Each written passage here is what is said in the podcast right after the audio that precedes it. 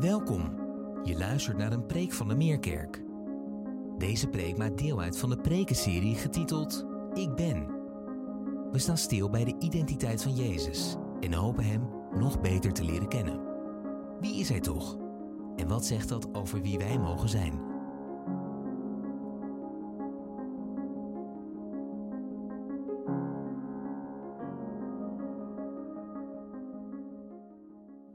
Ook van mijn kant een hele goede morgen.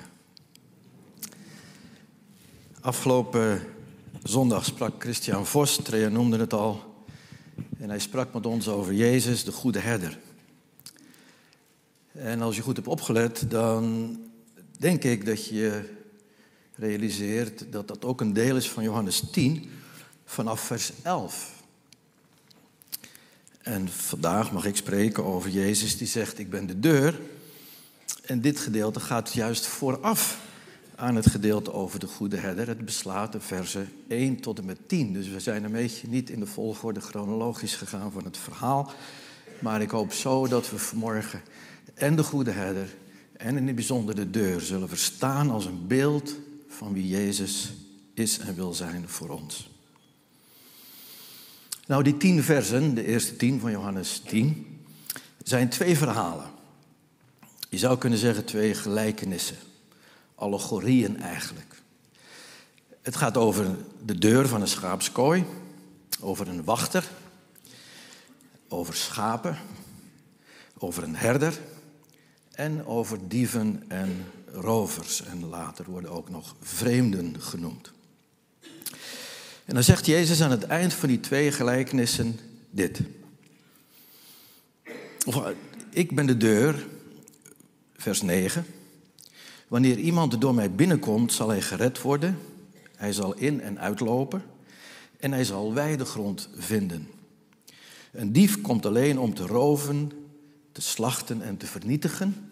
Maar ik ben gekomen om hun het leven te geven in al zijn volheid. Een oudere vertaling zegt, leven, leven in overvloed. Johannes tien, vers negen en tien. Nu, voor we verder gaan met het kijken naar de tekst zelf, eerst een inleidend woord. En dat is best een lange aanloop. Dat zijn jullie soms ook wel van mij gewend.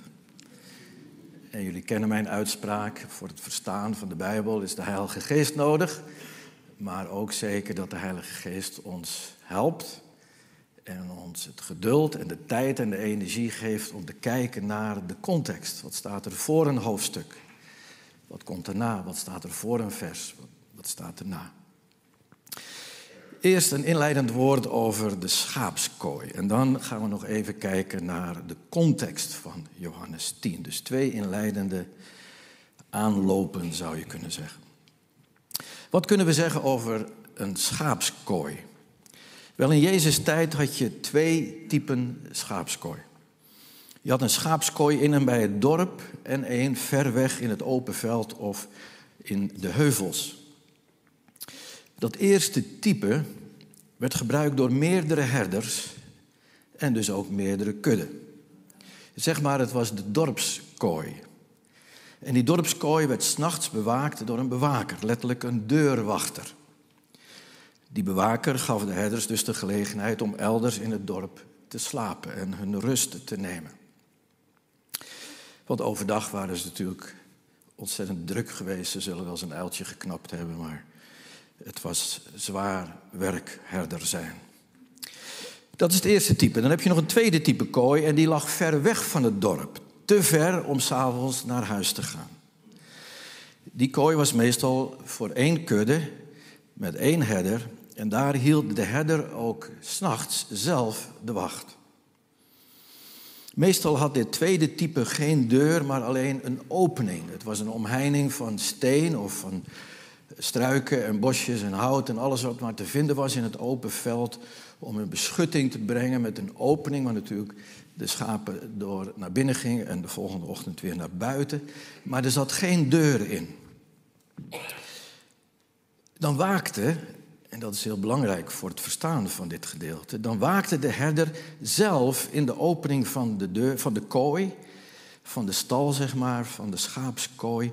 En zou je kunnen zeggen, was hij zelf de deur? Nou, je kunt je dat voorstellen. Als er een opening is en hij gaat daarvoor liggen, dan is hij de deur. Je kunt niet naar binnen zonder hem, zonder over hem heen te gaan, of dat hij je de ruimte geeft om naar binnen te gaan. Nu, onthoud deze twee typen schaapskooi, want die helpen ons straks om de gelijkenis beter te begrijpen. Dat was één. Dan twee, een inleidend woord over de context van Johannes tien. Ons Bijbelgedeelte staat niet los op zichzelf. Het is dus geen los verhaal op zichzelf. Nee, het is één geheel met het voorgaande hoofdstuk negen. Beide hoofdstukken negen en tien spelen zich af bij en rond eenzelfde gebeurtenis in verschillende gelaagdheid van het verhaal. Je zou kunnen zeggen dat het een leidt tot het ander. En daarom moeten we vanmorgen de tijd nemen om even goed te kijken wat zich afspeelde. Afspeelde beginnend in Johannes negen.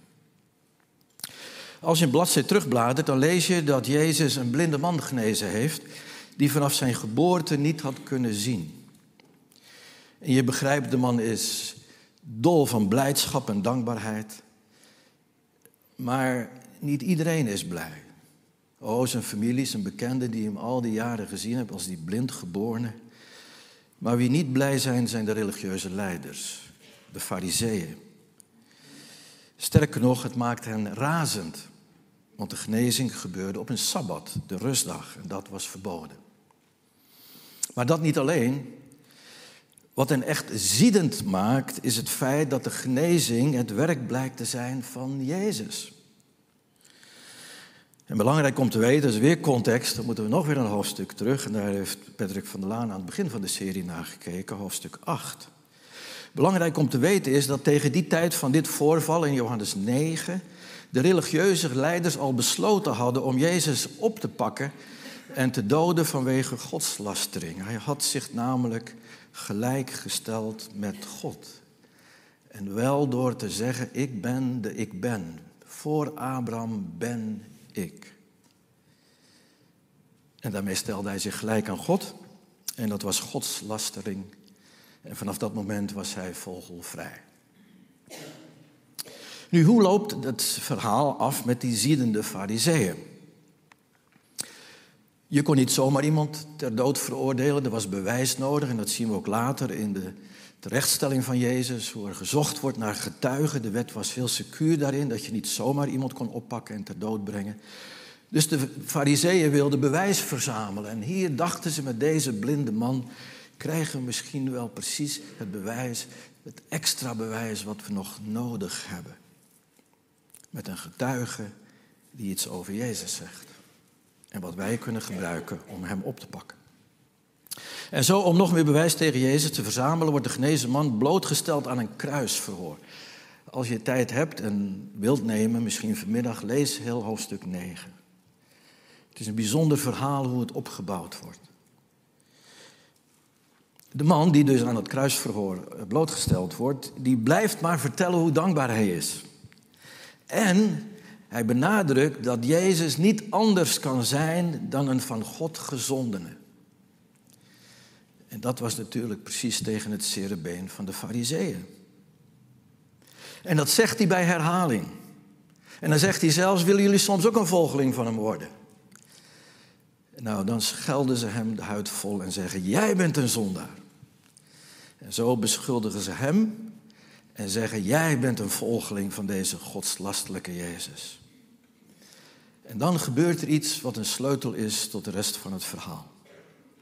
In blinde woede werpen ze deze man, die net dus genezen is van zijn blindheid, werpen ze hem tenslotte buiten, staat er. Hij wordt als een paria uitgestoten, geëxcommuniceerd, afgesneden uit de Joodse gemeenschap.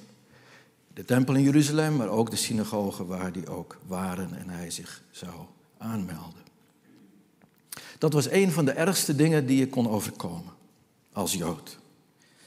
Geëxcommuniceerd, geëxcommuniceerd worden. Uit de commune, uit de gemeenschap weg van die je dierbaar is, waar je in opgegroeid bent, wat je geloof is, wat je ademt, wat je leeft. Alle mensen vanaf dat moment keken hem met de nek aan. Om even in de beeldspraak van de deur te gebruiken, je zou kunnen zeggen, hij wordt voorgoed de deur uitgebonjourd van de synagoge. Afgeschreven, afgeserveerd, hoort er niet meer bij. En de fariseeën, wel, die gingen met een opgeheven hoofd.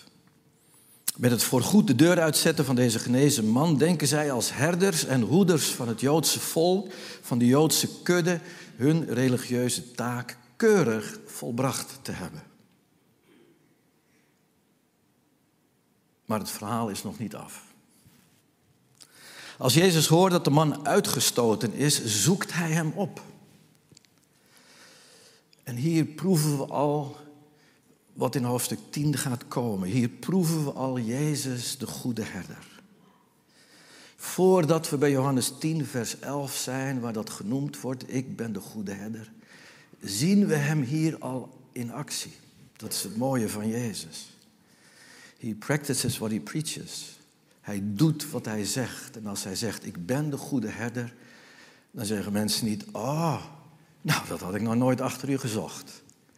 Hier zien we al dat hij de goede herder is. De goede herder die op pad gaat om het verstoken schaap en het verstoten schaap aan zijn hart te drukken. Jezus die op pad gaat om hem opnieuw de ogen te openen, maar nu de geestelijke ogen van zijn hart.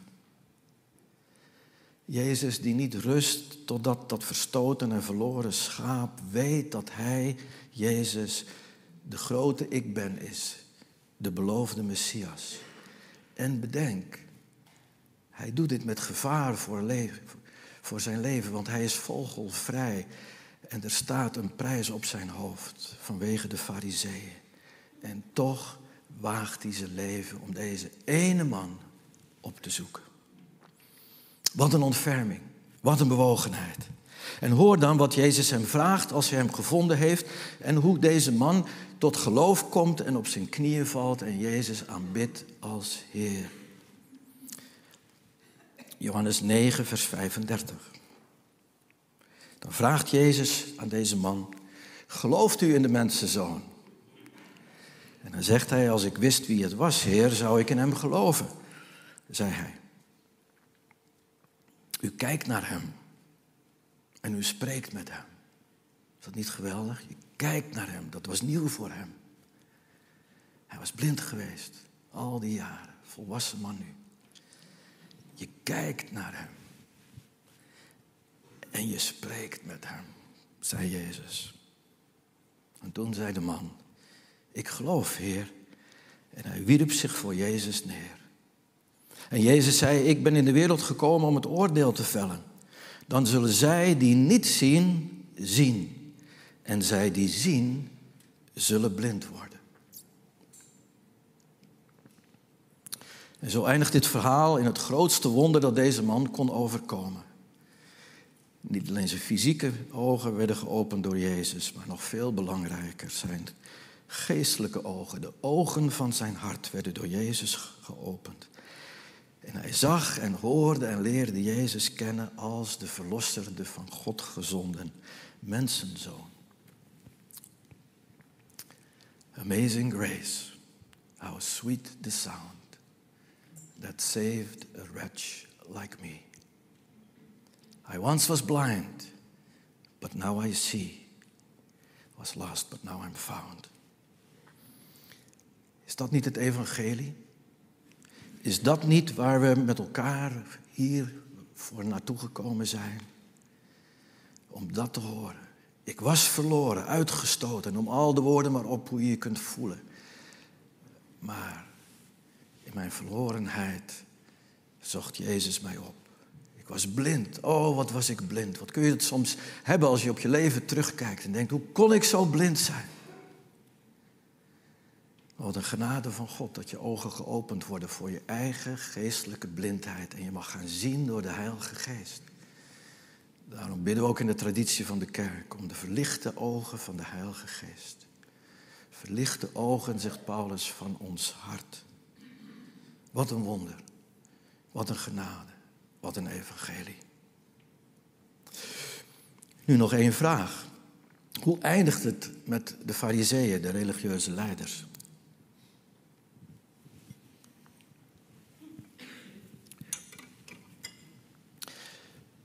Vers veertig van Johannes negen.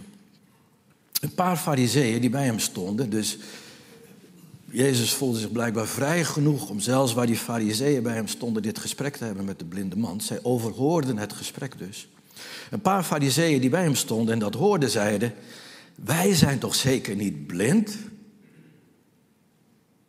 Was u maar blind, zei Jezus.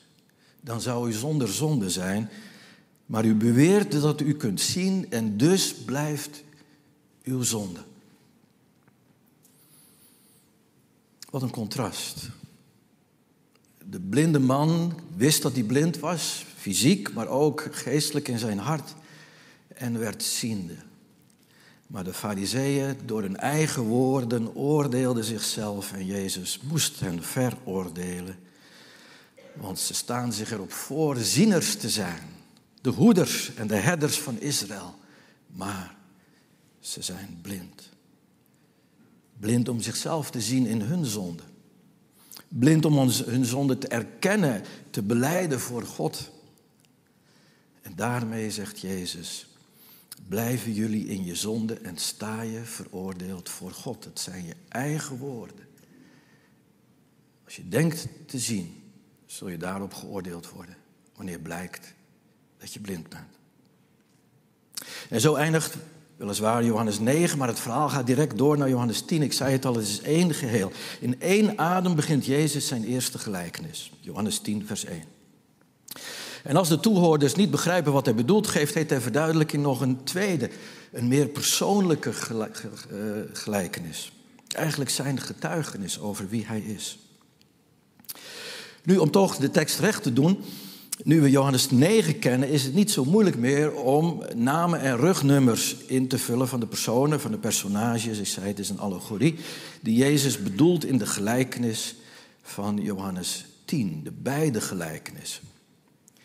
En laten we beginnen bij de invuloefening van de eerste gelijkenis. Het lijkt hier te gaan, en daarom goed dat we dat bij de inleiding genoemd hebben, om het eerste type schaapskooi. De schaapskooi, de dorpskooi dus, inclusief een deurwachter die een ander is dan de herder. Laten we het gewoon nog maar een keer lezen. Trey heeft het voorgelezen. Maar nu geven we even de invulling van de namen en de rugnummers. Heel eenvoudig. Ik verzeker u, wie niet door de deur de schaapskooi binnengaat, maar op een andere plaats naar binnen klimt, is een dief en een rover. Jezus spreekt over de farizeeën en alle andere valse leiders. Straks zal hij ook zeggen, die hem voorgegaan zijn. Dat gaat terug tot de geschiedenis van Israël vanaf het begin. Maar, zegt hij, wie door de deur naar binnen gaat, is de herder van de schapen. Dat is Jezus zelf. De man die bij de ingang de wacht houdt, doet de deur voor hem open. Dat is de deurwachter, overduidelijk.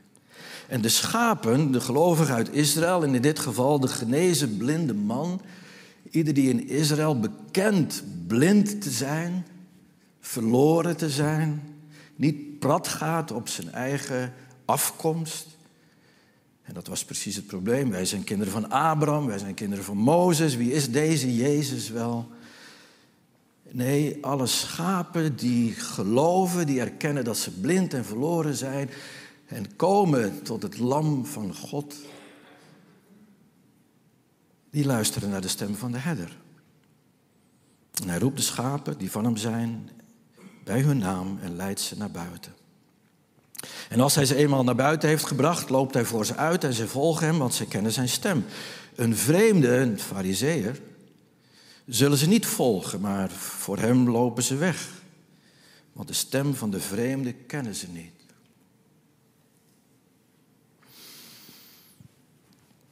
Nu, er is veel meer over te zeggen, maar dit is denk ik goed voor vanmorgen. En met de achtergrond van Johannes negen hebben we misschien ook niet meer uitleg nodig vanmorgen. Het is duidelijk wat Jezus bedoelt. De farizeeën die denken de herders en hoeders te zijn van het volk, die geestelijk zien, zijn geestelijk gezien, zegt Jezus, dieven en rovers, vreemden, die de stem van God niet kennen En waar je hem niet kent, kun je hem ook niet vertolken.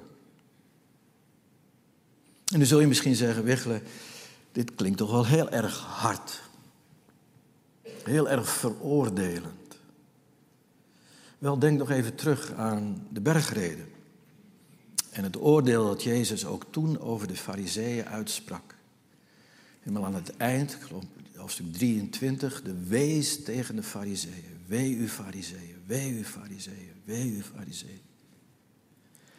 Maar je kan nog veel verder teruggaan. Ik zei het al, in de geschiedenis van Israël, ook de profeten in het Oude Testament, die keer op keer de valse, verkeerde leiders van Gods wegen moeten aanklagen. Dat was een profeet. Tot en met in sommige gevallen David aan toe, de profeet Nathan. Keer op keer waren daar de profeten om ons te wijzen op onze eigen blindheid. David en Batseba en Uria, hoe heb ik zo blind kunnen zijn? Maar dan was er inkeer, bij u is vergeving. Hoe mooi wat we gezongen hebben, was mij witter dan sneeuw. Daarom moest het bewaakt worden, de eerlijkheid om in de spiegel te kijken en met je zonden naar God te gaan. En als volk ook samen die zonde te belijden. Want dat was waarom God Israël geroepen had. Om geheiligd te worden apart. Hun zonde kennende. En elke keer weer te gaan om te offeren voor de vergeving van zonde. En zo zijn eigenlijk alle profeten in het Oude Testament. Degenen die de aanklacht van God moeten brengen. Niet altijd eenvoudig, vaak heel moeilijk. Ze moeten het soms met hun eigen leven bekopen. In onze preek door de week plus noemen we onder andere de profeet Jeremia, die de leiders van Israël valse herders noemt die de kudde misleiden. Johannes vijftig vers zes, of uh, Jeremia vijftig vers zes. Nu, nu zou je zeggen, die geschiedenis kennen de toehoorders toch in Johannes tien. Maar al zouden de toehoorders van Jezus bekend moeten zijn met deze aanklachten in het Oude Testament, en dat Jezus dus spreekt in lijn met de profeten. Ze begrijpen deze eerste gelijkenis van Jezus, zo blijkt, toch niet. Toch niet. Maar Jezus wil harten winnen. En daarom besluit hij een tweede gelijkenis te geven. Dat is heel bijzonder. Een tweede gelijkenis om de eerste gelijkenis duidelijk te maken. Hoor wat hij zegt in vers zes. Toen Jezus vertelde... Uh, Jezus, Jezus vertelde hun deze gelijkenis, maar ze begrepen niet wat hij bedoelde. Daarom vervolgde hij. Wat een liefde, wat een geduld. En dan zegt hij dit. Werkelijk, ik verzeker u. Amen, amen. Voorwaar, voorwaar. Ik zeg u. Ik ben de deur voor de schapen. Zij die voor mij kwamen waren allemaal dieven en rovers. En dan gaat de geschiedenis dus heel ver terug van al die valse leiders en profeten. En valse priesters. Maar naar hen hebben de schapen niet geluisterd. Ik ben de deur. Wanneer iemand door mij binnenkomt, zal hij gered worden. En hij zal in en uitlopen. En hij zal weidegrond vinden. Een dief komt alleen om te roven, te slachten en te vernietigen. Maar ik ben gekomen om een leven te geven in al zijn volheid. Een leven in overvloed. Nu, hoe verduidelijkt Jezus de eerste gelijkenis met de tweede? Laten we kritisch kijken wat de verschillen zijn. We komen in deze tweede gelijkenis weliswaar dezelfde fariseeën en andere valse leiders tegen, maar er is één groot verschil met de eerste gelijkenis. De deur en de deurwachter ontbreken.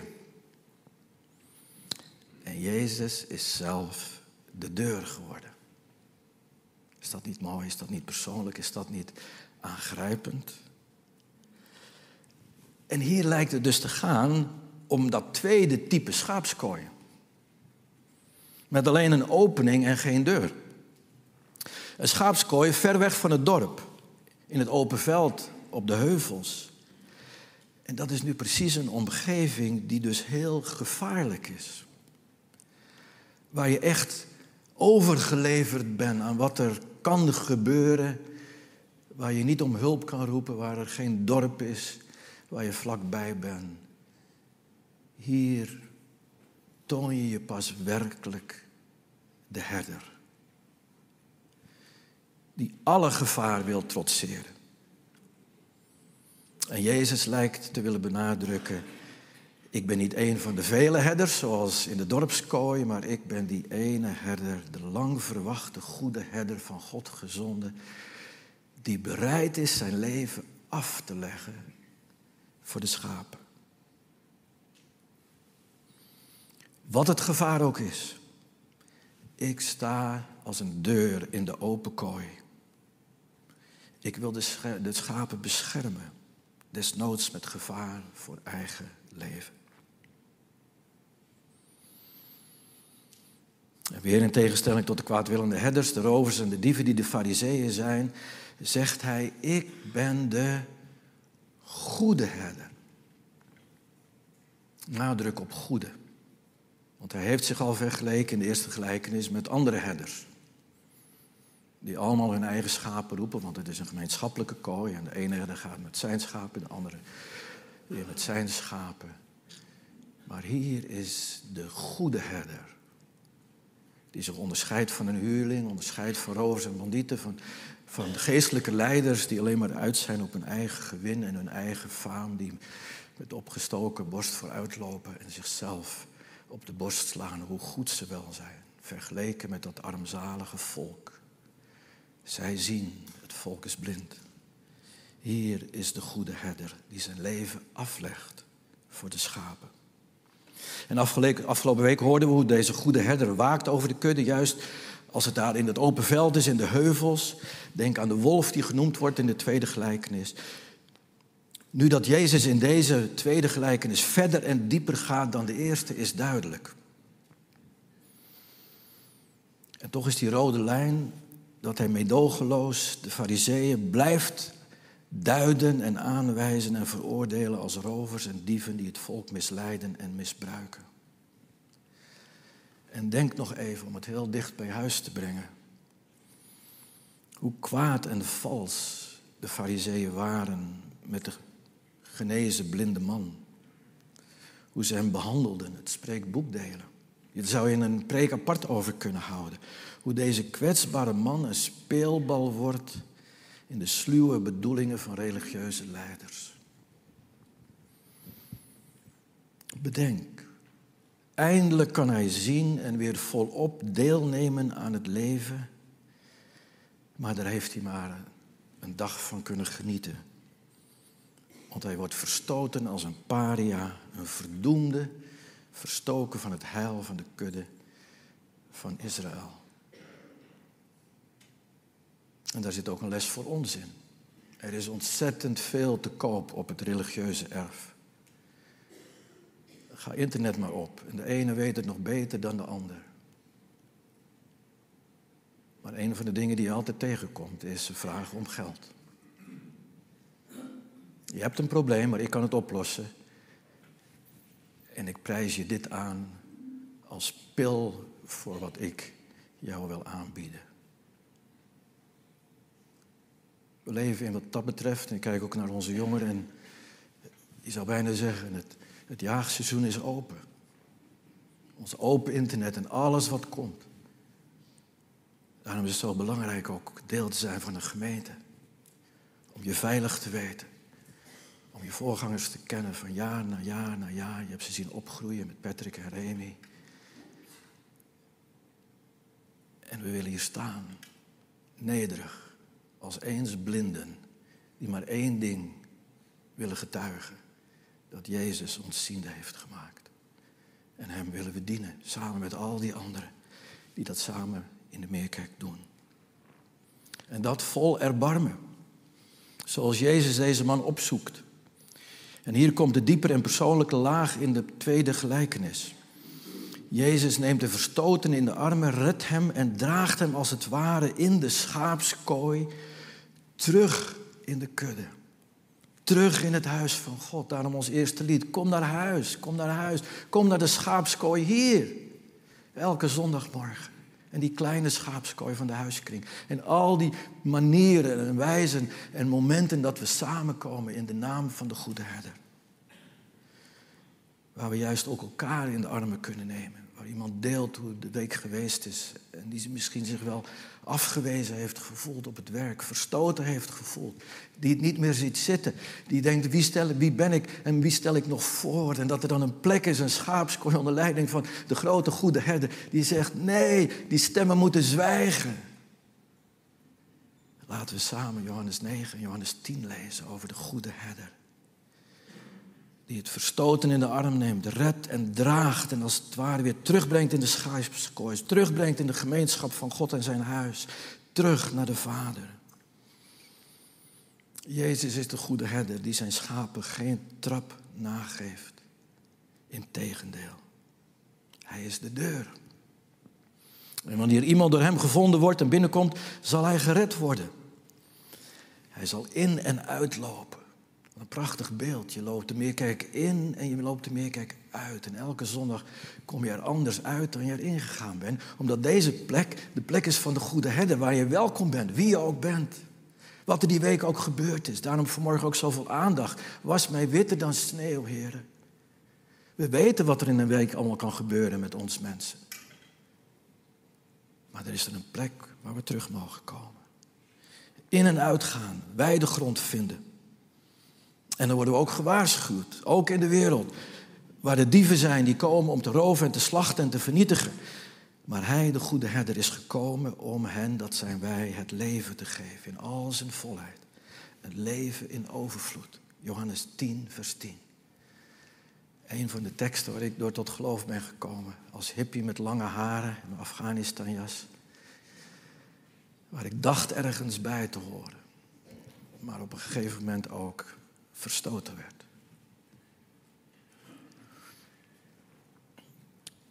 Wat een genade. Wat een evangelie. Wat een goed nieuws. Juist voor hen die zich afgeschreven en verstoten voelen. Is er iets mooier dan door de deur, door Jezus zelf aanvaard te zijn en vrije toegang te krijgen tot God de Vader? Bedenk dat alleen de hoge priester het heilige der heiligen in mocht in de tempel. En nu mogen wij allen, kom. De deur staat open, de toegang is vrij. Dan ga je ook begrijpen hoe Paulus, eens een farizeeër, zo onder de indruk is van wat Jezus in zijn leven gedaan heeft. In de Romeinenbrief schrijft hij dit. Romeinen vijf, een en twee. Wij dan, gerechtvaardigd uit het geloof, hebben vrede met God door onze Heer Jezus Christus, door wie wij ook de toegang hebben verkregen tot deze genade waarin wij staan en roemen in de hoop op de heerlijkheid van God. Dat is ook het wonder van de toegang die we gezien hebben in de bergreden. Daarom dat de bergreden van afgelopen seizoen en de serie Ik Ben eigenlijk tweelingbroers zijn. Tweelingzusters. Het wonder van de toegang in de bergreden leert ons dat God ons niet afwijst wanneer we komen als mensen arm van geest. Mensen die weten dat ze blind zijn. Immers wie zo in die nederigheid en verootmoediging voor God weet, ik ben mens en God is God. Immers wie in Jezus' naam bidt zal gegeven worden. Wie zoekt zal vinden. Wie klopt zal worden opengedaan. Want ieder die vraagt ontvangt en wie zoekt die vindt en wie klopt zal de deur worden opengedaan. En dat is niet de deur naar prosperity. Dat is naar overvloed, geestelijke overvloed in je hart. Waardoor je kan zeggen, de Heer is mijn herder, mij ontbreekt niets. Want nooit zullen we bij Jezus tevergeefs aankloppen. Hij is de deur. En hij heeft zichzelf al gegeven. Wat een genade. Ten slotte. Er is een oude traditie waar kerken een rode deur hebben. Dat gaat al terug tot voor de middeleeuwen. En die rode deur in een kerk, dat zou hier de kerkzaaldeur kunnen zijn of buitendeur of misschien van een kapelletje, maar in ieder geval om als je daar binnen gaat, die rode deur te zien. En niet alleen te zien, maar door die rode deur naar binnen te gaan. Die rode deur is een verwijzing naar Jezus die de deur is en zijn leven aflegde aan het kruis, zijn bloed gaf voor de redding van verloren schapen. In dat rood klinkt ook door hoe Jezus het paaslam is en de vervulling van het bloed dat aan de dorpels ges- gesmeerd werd van de Israëlieten om gered te worden van de doodsengel bij de Exodus, de bevrijding uit Egypte, bij het grote Ik Ben. Nu, toen ik mijn voorbereiding op de preek van vanmorgen verdiepte in die traditie van die rode kerkdeur, sprak dat me aan en, en dat bleef maar door mijn hart en hoofd gaan. En het maakte me zo verlangend naar een nieuwe toewijding, naar Jezus en zijn gemeente en een nieuwe kijk op wat het is om samen gemeente te zijn, om samen te komen door een rode deur. En ik deelde dat op onze recente O R-retretten en, en dat verlangen werd gedeeld en gevoeld van ja, als we praten over de toekomst van de kerk, wat hebben we nodig? En we zeiden, misschien hebben we het wel nodig dat we een rode deur krijgen in de Meerkerk. En dat hoeft niet per se letterlijk te zijn. Het zou helpen, maar het gaat om het feit dat als we hier binnenkomen, we weten komen op een andere plek dan waar we de hele week geweest zijn. Waar andere normen en waarden, waar andere stemmen klinken, waar je getrokken wordt in richtingen en geduwd wordt in richtingen die niet zijn naar het hart van de goede herder. Het is de plek waar je kan zeggen, als je naar je buurman of buurvrouw kijkt, ach, ook jij hier, ben je ook tot de ontdekking gekomen dat je blind was? Ik ook. En dan wordt het waar, feest van genade. Dat deze plek feest van genade wordt. En niet oppervlakkig, huppelend, oh, oh, oh, wat zijn we blij. Nee, dan weten we diep van binnen wat een genade het is dat we hier überhaupt zijn. En dat er überhaupt een goede herder geweest is, die zijn leven voor ons afgelegd heeft. Hij, die is de deur, de rode deur. Wat zou het fijn zijn als je op je werk morgen komt en denkt, jongen, jongen, ik word misschien wel een beetje afgezeikt, laat ik het gewoon maar zeggen. Maar ben ik blij dat ik gisteren naar de kerk ben gegaan, want ik ga niet toegeven aan de gedachte dat ik er niet bij hoor. In de ogen van God.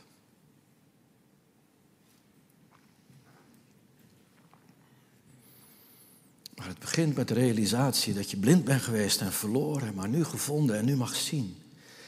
Eens verstoten, nu omarmd. We hebben het gelezen een maand geleden in de brief van Petrus. Eens zonder ontferming, nu in ontferming aangenomen.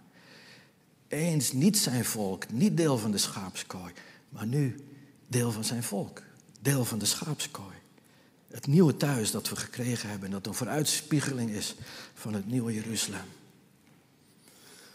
En dat zo deze plek, wanneer we ook komen, door de week en op zondag, hier aan de Bennebroekenweg, maar ook waar we samenkomen in huizen en waar we elkaar ontmoeten en een wandeling met elkaar hebben.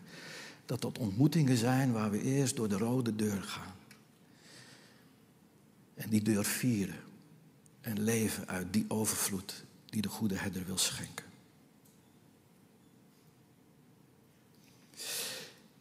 En dan, als we elke keer samenkomen, mogen ervaren de vervulling van de belofte die Jezus ooit bij monden van Johannes schreef aan de gemeente te Philadelphia, een van de zeven gemeenten in Klein-Azië.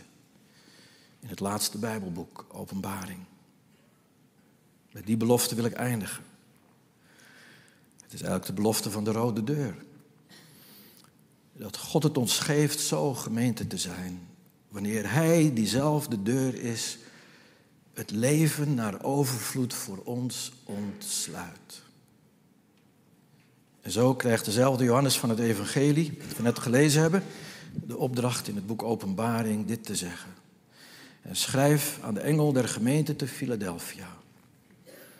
Dit zegt de heilige, de waarachtige, die de sleutel van David heeft, die opent en niemand zal sluiten.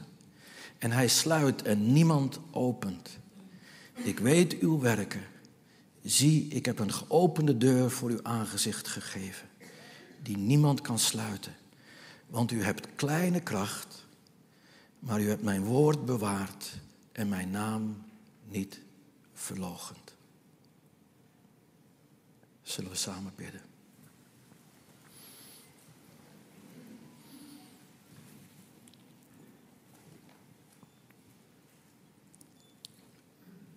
O Heer, wat een voorrecht dat we hier vanmorgen mochten zijn, konden zijn. Wat een genade dat we u konden vragen en aanbidden. Was mij witter dan sneeuw. We weten wie we zijn. Maar wat een genade u gekend te hebben. Als de goede herder, als de deur. Als degene die ons leven geeft in overvloed. En we willen stil worden. Want door uw Heilige Geest heeft u ons misschien al dingen laten zien. Laten ervaren. Laten voelen. Misschien wat we beschreven over wat er met de mens kan gebeuren, is jou gebeurd. Verstoten, verloren, afgeserveerd. Niet meer meetellen. En misschien zelfs wel door religieuze leiders. Heren, we willen bidden dat we vanmorgen de goede herder mogen zien en horen zoals de blinde. Hij die voor je staat, die je ziet en hoort. Ik ben het. En dank dat u uw handen uitstrekt naar een ieder van ons. Mogen we dat ervaren in deze momenten van stilgebed. En mogen we ons laten omarmen. Mogen we zeggen, Heer, ik geloof. En mogen we als het ware in ons hart knielen voor u. Misschien straks wel letterlijk knielen bij het kruis. En zeggen, Heer, dank u, dank u, dank u. We mogen zo de stem horen van de Heilige Geest die ons trekt tot Jezus, de goede herder. En mogen we ons laten omarmen. Vol geloof, vertrouwend op zijn genade, zijn redding, zijn verlossing, zijn liefde. Doe het, Heer, in deze momenten van stilgebed.